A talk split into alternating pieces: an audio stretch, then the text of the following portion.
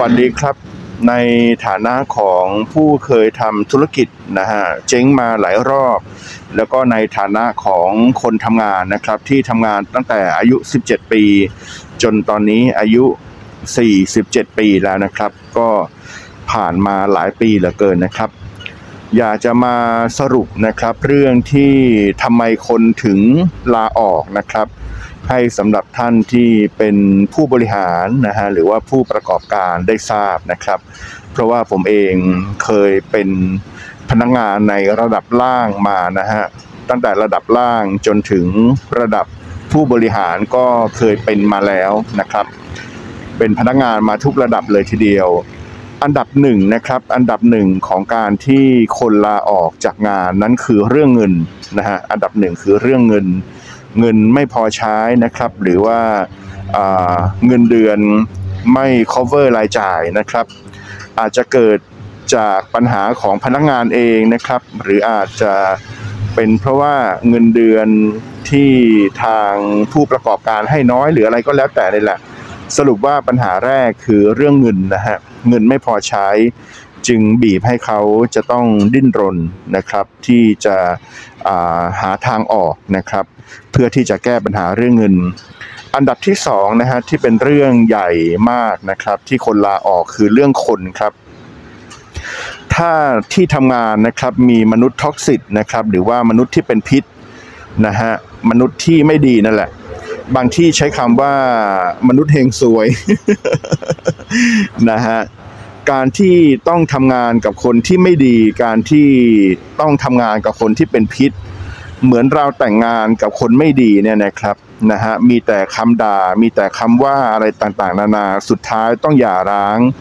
การทำงานก็เช่นเดียวกัน กลายเป็นว่าในทุกวันนะฮะมาทำงานแทนที่จะมีความสุข มีความสนุกนะฮะหรือว่า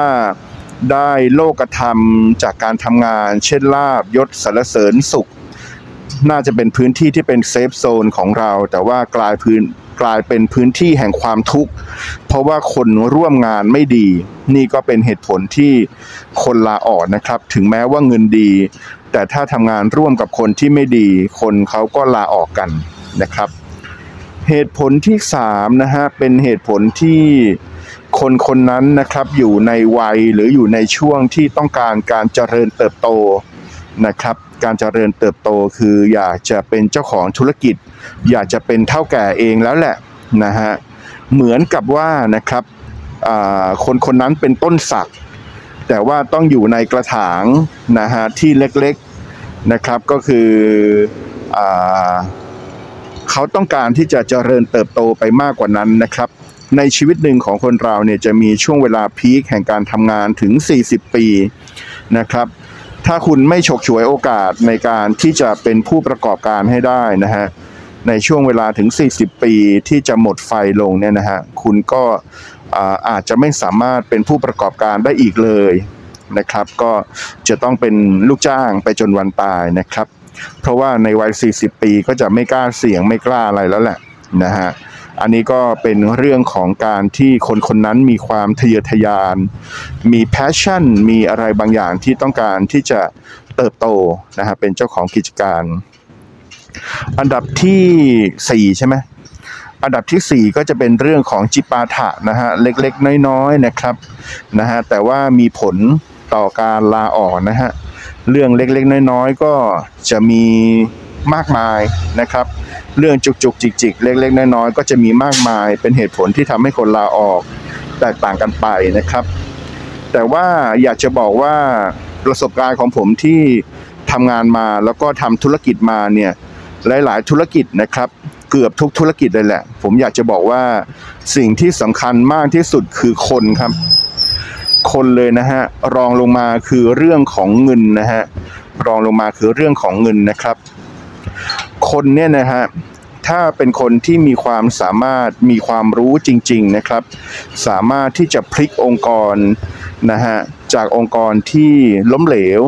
กลายเป็นองค์กรอ่ากลายเป็นองค์กรที่ประสบความสำเร็จได้เลยนะครับ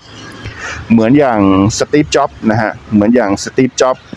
ที่พลิกองค์กรนะครับจาก ที่เคยล้มเหลวตอนที่เขาออกไป ก็พลิกกลับมานะครับ แล้วก็ CEO หลาย ๆ คนที่สามารถพลิกองค์กรได้เนี่ยนะครับ ที่เขาเรียกว่ามนุษย์ทองคำนะฮะเป็นคนทำงานในระดับมนุษย์ทองคำฉะนั้นแล้ว